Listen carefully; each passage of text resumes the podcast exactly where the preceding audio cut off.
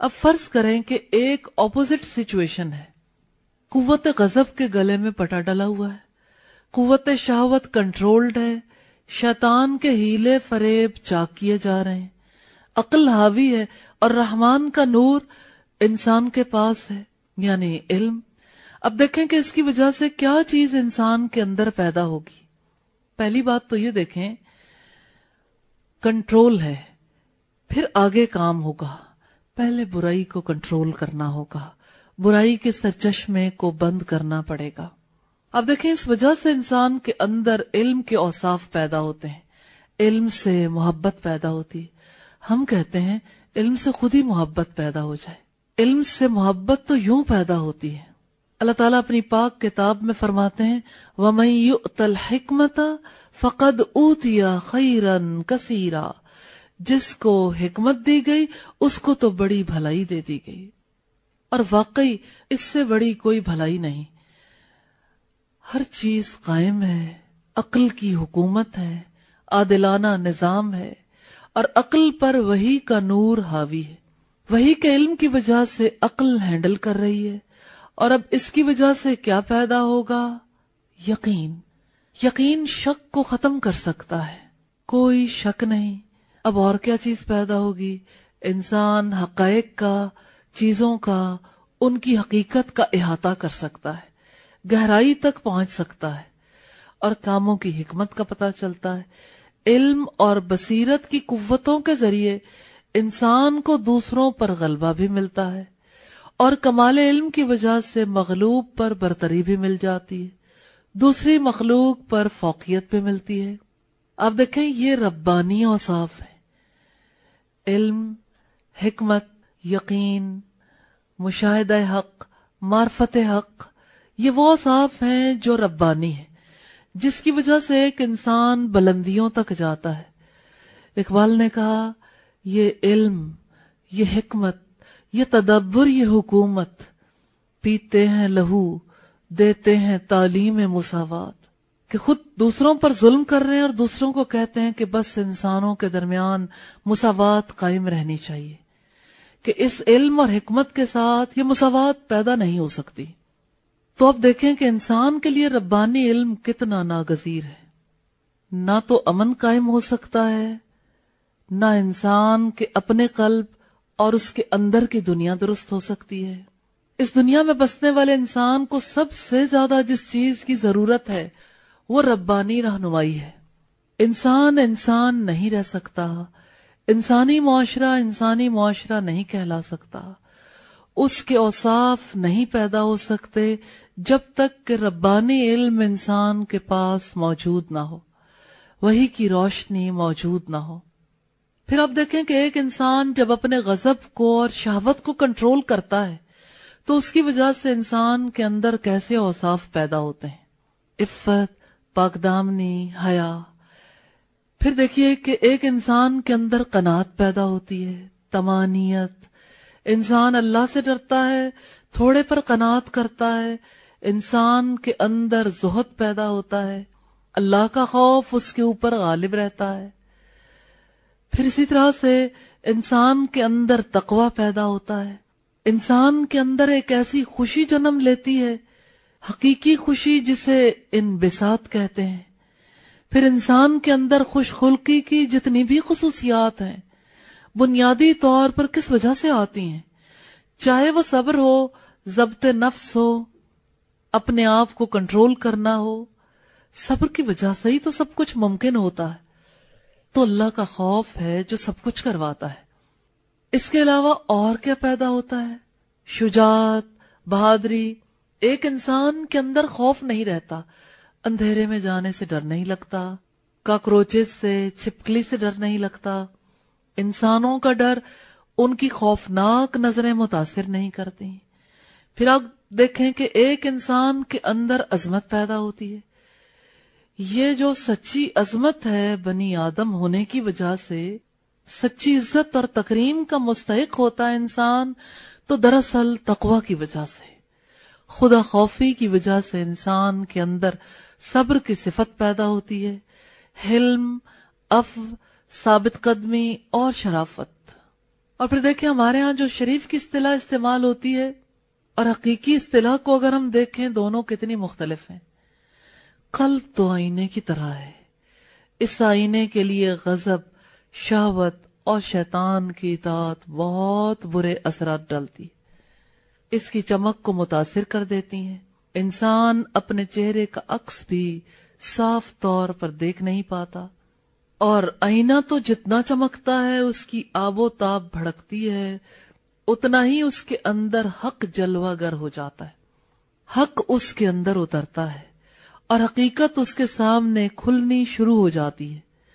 حق روشن ہو جاتا ہے۔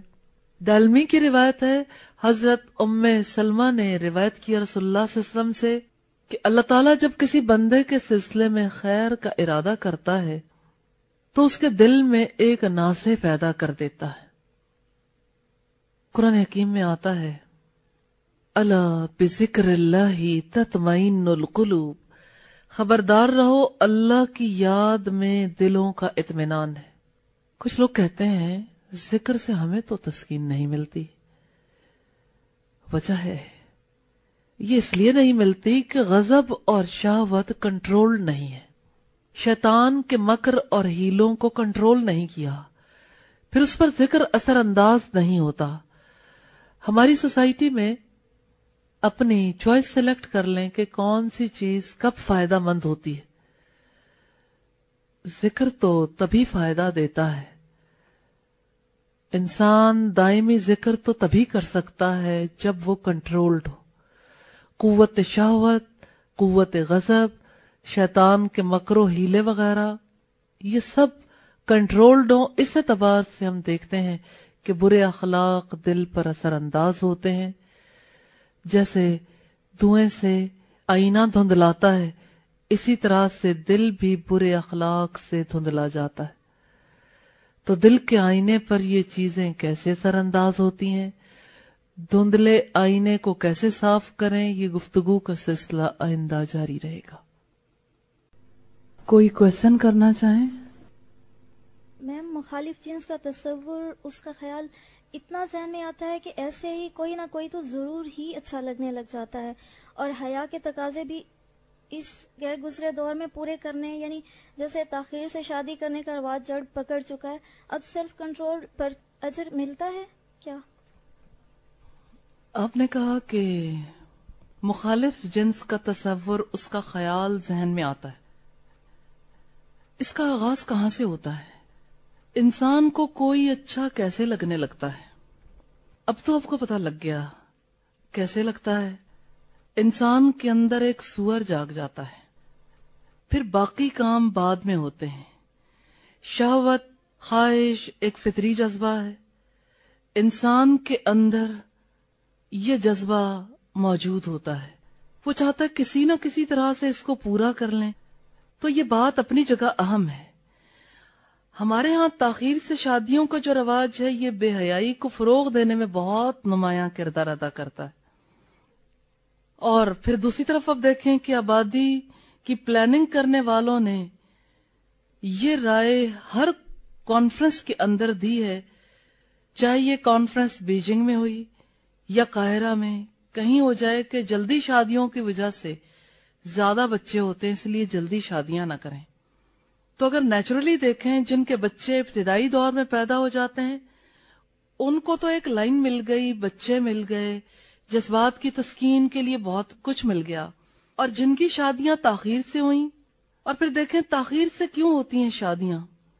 معیار اونچا کرنے کی وجہ سے۔ وہ اونچے تو نہیں رہیں گے، نہ اونچے ہو سکتے ہیں۔ حال بتہ یہ ضرور ہوتا ہے کہ رشتوں میں تاخیر ہو جاتی ہے۔ مثال کے طور پر آپ دیکھیں، کہتے ہیں پہلے بچی پڑھ لے یا بچہ پڑھ لے، تو شادی کوئی علم کی موت کا نام ہے۔ کہ بعد میں پڑھا نہیں جا سکتا۔ بعد میں پڑھتے رہیں۔ جو کام ساری زندگی جاری رکھنا اس کو تو جاری رکھنا چاہیے۔ جس کی خواہش ہوگی، جس کے اندر تمنا ہوگی، وہ ضرور بعد میں بھی علم کے سلسلے کو جاری رکھے گا۔ اور یہ کہ بعد میں موقع نہیں ملتا، بچے ہو جاتے ہیں، پھر بعد میں بڑی مشکلات، مجبوریاں ہو جاتی ہیں۔ انسان کی فطری مانگ کا جواب ہے شادی۔ تو اگر فطری مانگ پوری نہیں کریں گے تو غیر فطری طریقے اختیار کیے جائیں گے۔ اللہ کے قانون سے فرار کا راستہ اختیار کیا جائے گا۔ وہاں پر اگر کوئی بچی یا بچہ غلط کام میں ملوث ہوتا ہے، تو وہ جرم کا ذمہ دار ہے۔ لیکن اس کے ساتھ ساتھ اس کے والدین بھی ملوث ہیں، کیونکہ انہوں نے اپنا فرض ادا نہیں کیا۔ جی۔ میم، جیسے ابھی ہم نے دیکھا کہ قوت شہوت اور قوت غضب شیطانی قوتیں ہیں۔ تو مجھے ایسا لگ رہا ہے کہ ہر ہر لمحہ علم کی بہت زیادہ ضرورت ہے۔ حقیقت یہ ہے کہ رسول اللہ صلی اللہ علیہ وسلم کے اصحاب رسول اللہ کی مجلسوں سے اٹھتے نہیں تھے۔ آپ کا ساتھ کیوں نہیں چھوڑتے تھے؟ کہیں بھی چلے جاتے تھے۔ علم کے ساتھ ان کا تعلق نہیں چھوٹتا تھا۔ کیونکہ یہ چیز بچانے والی ہے۔ یہ علم ہی ہے جو انسان کو ہینڈل کرنے میں مدد دیتا ہے۔ مجھے لگتا ہے کہ یہ خواہش دل کے اندر ہے۔ جب ہم دنیا کے اور کام کرتے ہیں تو اس وقت ہمیں کچھ بھی یاد نہیں رہتا۔ تو کیسے ہم اس چیز کو بیلنس کر سکتے ہیں؟ مثال کے طور پر ہم دیکھتے ہیں بازار جاتے ہیں آپ کا ذہن اپنے ارد گرد کی چیزوں میں اٹکتا ہوا آپ کو محسوس ہوتا ہے۔ یہ انسان کنٹرول کرتا ہے دعائیں بھی کرتا ہے لیکن پھر بھی وہ چیز جو یہاں بیٹھ کر انسان حاصل کرتا وہ نہیں ملتی وہ چیز تو پھر مسلسل جہالت آپ کے اوپر لپ کرتی رہتی ہے۔ رسول اللہ نے کیا کہا تھا بازار کے بارے میں؟ یہی نہ کہ بری جگہیں۔ اب یقین آتا ہے۔ یہ تجربہ کر کے دیکھیے۔ آپ کو خود محسوس ہوگا بری جگہیں۔ پھر اللہ سے پناہ بھی مانگنی چاہیے اور جانے سے میکسیمم اوائڈ بھی کرنا چاہیے۔ مجبوری میں انسان کو جانا پڑتا ہے ظاہر ہے مجبوری کا معاملہ فرق ہے۔ بازار بند تو نہیں ہونے لیکن اپنے آپ کو جتنا بچایا جا سکے بچانا چاہیے۔ کیا یہ کتا اور سور مر سکتے ہیں یا صرف کنٹرول ہو سکتا ہے؟ اصل میں یہ جو دبانا ہے اور مار ڈالنا مطلوب نہیں ہے۔ قوت غضب کا رخ موڑ دینا مطلوب ہے۔ اس قوت کو پازیٹیولی یوز کریں گے اپنی قوت کو کنٹرول کر کے یہ اس کے کنٹرول کی جگہ اور اس طرح سے آپ کہتی ہیں کہ یہ خواہش مر سکتی ہے، نہیں مر سکتی۔ خواہش کو آپ شفٹ کریں گے۔ ایک خواہش آپ کے دل میں موجود ہے، اچھے کپڑے پہننے کی، اچھی جیولری کی، اچھے گھر کی، اچھے ماحول کی۔ اسی طرح سے آرام کی۔ بہت ساری خواہشات ہیں۔ آپ انہیں شفٹ کریں گے۔ یہ تھوڑا سا عرصہ جو زندگی کا ہے، کام کے لیے ملا ہے۔ انشاءاللہ اللہ موت سے پہلے اچھے اچھے کام کریں گے تو وہاں پر امن مل جائے گا۔ وہاں یہ ساری خواہشات پوری ہو جائیں گی۔ ایک بات ذہن میں رکھیے گا کہ یہ جو بری خواہش ہے، مثال کے طور پر بے حیائی کی خواہش، تو یہ خواہش ایسی نہیں ہے جس کو آخرت کے لیے شفٹ کرنا ہے۔ کیونکہ بے حیائی اصلا جانوروں کی خصوصیت ہے، انسانیت نہیں ہے۔ اس کو تو اپنے اندر سے جڑ سے نکالنا ہے۔ تو اس میں یہ ہے کہ یعنی کس بیماری کا ہم کیسے علاج کریں گے؟ جیسے دیکھیے، ایک انسان ڈس آنےسٹ ہے، بدیانت ہے تو ظاہر ہے کہ اس نے بدیانتی ترک کرنی ہے، اس کو چھوڑنا ہے، خیانت سے امانت کی طرف آنا ہے، اس کو زندہ نہیں رکھنا، یہاں پر بدخل کی مراد نہیں ہے اس سے۔ خواہشات کی محبت سے مراد یہ ہے کہ وہ خواہشات جو انسان کے اندر پیدا ہوتی ہیں، جن میں انسان گم ہو جاتا ہے، جس کی وجہ سے ایک انسان پھر رب کی طرف مائل نہیں ہو سکتا۔ مثال کے طور پر مال کی محبت ہے، اولاد کی محبت ہے، فطری خواہش اس کو ختم نہیں کیا جا سکتا۔ ہاں بچے بہت اچھے لگتے ہیں، تو اپنی پسندیدہ ترین چیز کو کیا کرنا چاہیے؟ میرا تو یہ دل چاہتا ہے کہ میرا بیٹا اللہ کی راہ میں کٹ جائے، اس کا خون بہے۔ اللہ کی راہ میں بہت شدید خواہش ہے کہ مجھے بچے بہت زیادہ عزیز ہیں۔ کوشش بھی میں یہی کرتی ہوں کہ میرے بچے اتنے سمر جائیں کہ پھر وہ اللہ کو پسند آ جائیں۔ کٹے ہوئے بھی اللہ کو بہت اچھے لگیں۔ تو ٹھیک ہے، اولاد کی خواہش دبی تو نہیں۔ اولاد کے ساتھ اس نے سلوک دبا نہیں۔ ان کے ساتھ فرض دبے نہیں۔ وہ شفٹ کر دی ہیں کہ اس اولاد کو اللہ کے لیے دنیا میں امانت سمجھ کر ان کی ذمہ داریاں پوری کرنی ہیں۔ اور اس کو اللہ کی راہ میں جھکانا ہے۔ انشاءاللہ اللہ اور جتنا میرے بس میں ہے، میں کوشش کر رہی ہوں۔ اسی طرح سے مال اللہ نے دیا ہے، تو مال کو اللہ کے راستے میں لگانا ہے، گھر کو اللہ کے راستے میں لگانا ہے۔ یہ خواہشات ہے نا انسان کی۔ تو خواہشات انسان پوری کر لے۔ فرض کریں کہ دل میں آتا ہے، میں بہت بڑا گھر بناؤں۔ بنا لیں۔ اللہ کے لیے لگا دیں۔ اچھی سرواریاں اچھی گاڑیاں۔ بہت محبت ہے۔ بہت محبوب ہے۔ تو محبوب ترین چیزیں اللہ کے لیے نکال دیں، اللہ کے راستے میں دیں۔ خواہشات کو پورا کرنے کا کتنا خوبصورت وے لیکن انسان یہ چاہتا ہے کہ جو انا پرستی کا بت ہے، اس کو تسکین مل جائے۔ ہر چیز میں اس کی یہی خواہش ہوتی ہے کہ جو کچھ ہے فوری طور پر پورا کر لیا جائے۔ تو اللہ کہتا ہے کہ اللہ کے لیے اسے شفٹ کر دو۔ خواہشات رکھیں، بڑی بڑی رکھیں۔ لیکن اللہ کے لیے جتنی بڑی خواہش ہوگی، اتنی بڑی قربانی ہوگی۔ رسول اللہ سے سب نے فرمایا فربا موٹے جانوروں کی قربانیاں کریں۔ تو آپ دیکھیں کہ بہت موٹا تازہ جانور کوئی خرید کر لاتا ہے اور کہتا ہے، پل سرات پر میری سواری بنے گی۔ تو ایک انسان قربانی کرنا چاہتا ہے، اس نیت کے ساتھ موٹا تازہ جانور خریدتا ہے، تو اس کی قربانی اللہ کی راہ میں ہے۔ لیکن کوئی اس لیے خریدتا ہے کہ میرا نام بڑا ہو جائے۔ خواہش تو دونوں ہی پوری کر رہے ہیں۔ ایک کی خواہش جھکی ہوئی، بچھی ہوئی ہے۔ اور دوسرے کی خواہش میں اس کی ذات کا بت بڑا بن رہا ہے۔ تو دنیا میں اپنی بڑائی کے لیے نہیں، اللہ کی بڑائی کے لیے جینا ہے۔ تو شفٹنگ ہو گئی نا۔ خواہش کو شفٹ کیا جا سکتا ہے۔ آپ کو فیل ہوتا ہے کہ شفٹنگ ہو سکتی ہے۔ تو آپ خواہش پوری کریں، خوب کمائیں، خوب اللہ کے راستے میں لگائیں، خوب اپنی صلاحیتوں کو پروان چڑھائیں، قوت حاصل کریں، لیکن قوت سونے میں ضائع نہیں کرنی۔ قوت کو اللہ کے راستے میں لگائیں، صلاحیت حاصل کریں، صلاحیت کو اللہ کے راستے میں ڈال دیں۔ بس انسان کا مسئلہ یہ ہے کہ انسان جو کچھ کرنا چاہتا ہے اس دنیا میں وہ اپنے لیے، اپنے حلقے میں کرتا ہے۔ اللہ کہتا ہے، اس سے اوپر چلے جاؤ۔ تو دیکھ لیجیے کہ کتا اور سور مارنے والے نہیں ہیں۔ کتے کو اپنا متی بنانا ہے۔ اس غزب ہرس اور حوث کو کنٹرول کرنا ہے اور خواہشات کو شفٹ کرنا ہے انشاءاللہ تعالی۔ شہوت غضب سے کنٹرول میں آ جاتی ہے۔ یہ بات تو سمجھ میں آ گئی۔ مگر غضب کو کنٹرول کرنے کے لیے عقل شہوت سے یہ کام کیسے لیتی ہے، اس کی مثال دیتے ہیں۔ غضب کی وجہ سے انسان ارادہ کرتا ہے۔ شاوت کی وجہ سے انسان اپنے غضب کو، اپنے غصے کو کیسے کام میں لا سکتا ہے؟ یہ ڈیزائرز تو ہیں۔ یہ انسان سے بڑی بڑی تمنائیں کرواتی ہیں۔ تمنا جب بڑی ہو جاتی ہے تو انسان بڑا ارادہ کرنے میں کامیاب ہو جاتا ہے۔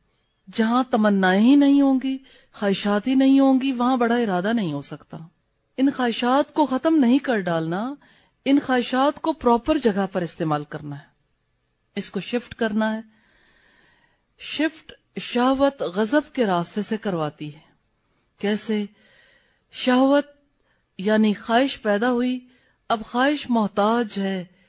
کیسے پورا کرے گی؟ اس کے لیے فرنٹ لائن پہ غصہ ہے۔ یعنی غصہ دراصل کیا ہے؟ پاور ہے۔ اس پاور سے انسان ارادہ کرتا ہے۔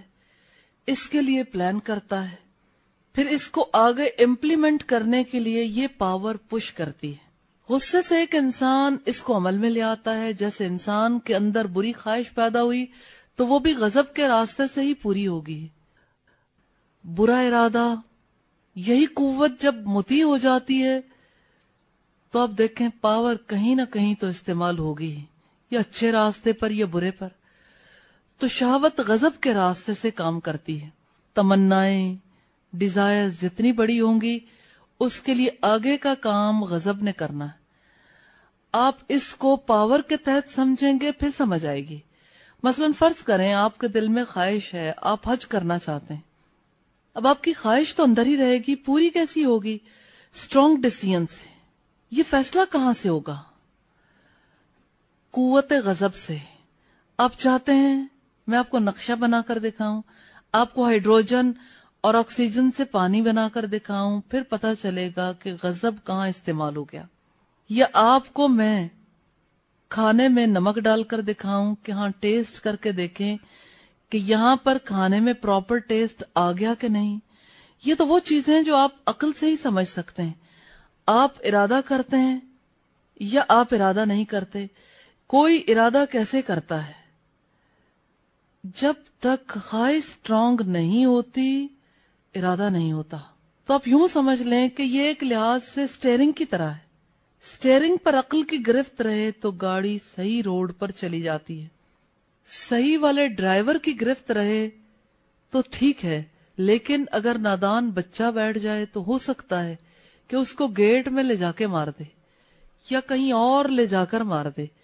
تو بس یوں سمجھ لیں کہ یہاں سے ایک انسان کے اندر تحریک پیدا ہوتی ہے۔ انسان کے اندر کی پاور ارادہ کرواتی ہے۔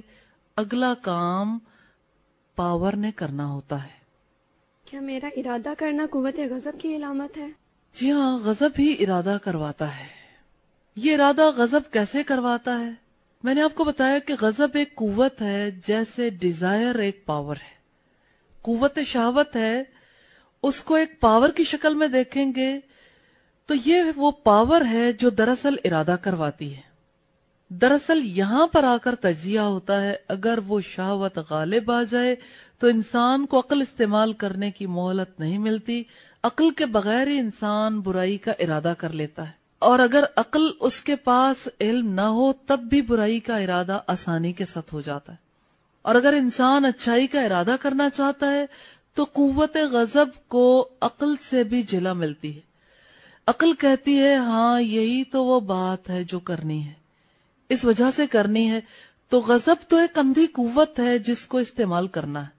اب دیکھیں، جیسے ہم کہتے ہیں کہ بجلی کی وجہ سے روشنی ہوگی، لیکن لائٹ کو پیچھے سے کوئی پش کرے گا تو لائٹ جلے گی۔ یہ ایسے ہی جل جائے گی۔ تو پش کرنے والے کا ارادہ ہے۔ اور ایک لحاظ سے خواہش ہے خواہش ارادہ کب بنی جب وہ پش ہو گیا؟ یہ قوت ہے کہ جس کو پش کریں تو اس طریقے سے انسان کے اندر پختہ ارادہ ہوتا ہے۔ آن لائن کوشچن ہے، اگر آپ کسی شخص سے ذہنی طور پر اٹیچ ہیں، لیکن نہ تو اس سے بات کرتے ہیں، نہ ملاقات ہوتی۔ لیکن آپ اس سے خاص تعلق محسوس کرتے ہیں، کیا یہ محبت ہے؟ کیا یہ گناہ ہے؟ خاص احساس انسان اپنے اندر محسوس کرتا ہے۔ ذہنی طور پر انسان کب اٹیچ ہوتا ہے؟ ذہنی طور پر اٹیچ ہونے کا نام ہے حافظہ۔ حافظے سے پہلے کیا تھا؟ خیال۔ جگہ کیوں دی تھی خیال کو؟ اب اگلا کام تو ہوگا۔ اس لیے اب خیال کو کیسے نکالا جائے؟ اس اٹیچمنٹ کو کیسے ختم کیا جائے؟ آسان نہیں ہے۔ اس کے لیے وہی کی روشنی مدد کرے گی۔ عقل ہیلپ کرے گی۔ اس کو جب آپ غلط محسوس کریں گے، تب صحیح معنوں میں آپ فائدہ اٹھا سکیں گے۔ یہ قوت غضب ہے جس کی وجہ سے آپ اسے ہینڈل کر سکتے ہیں۔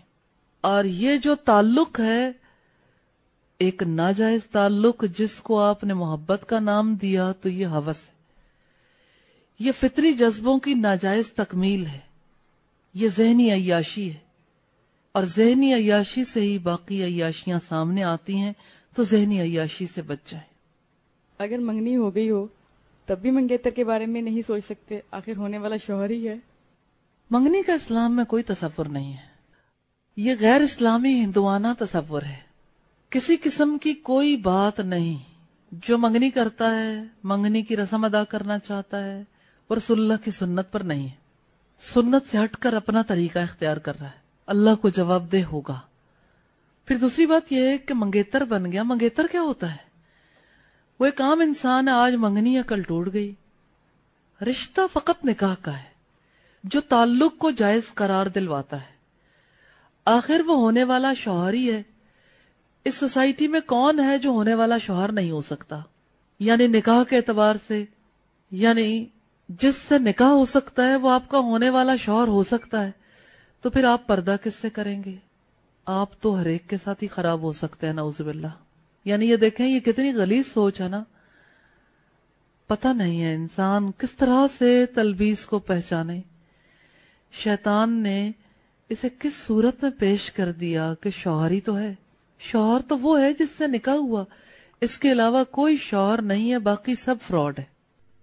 سبحانك اللهم وبحمدك نشهد أن لا إله إلا أنت نستغفرك ونتوب إليك.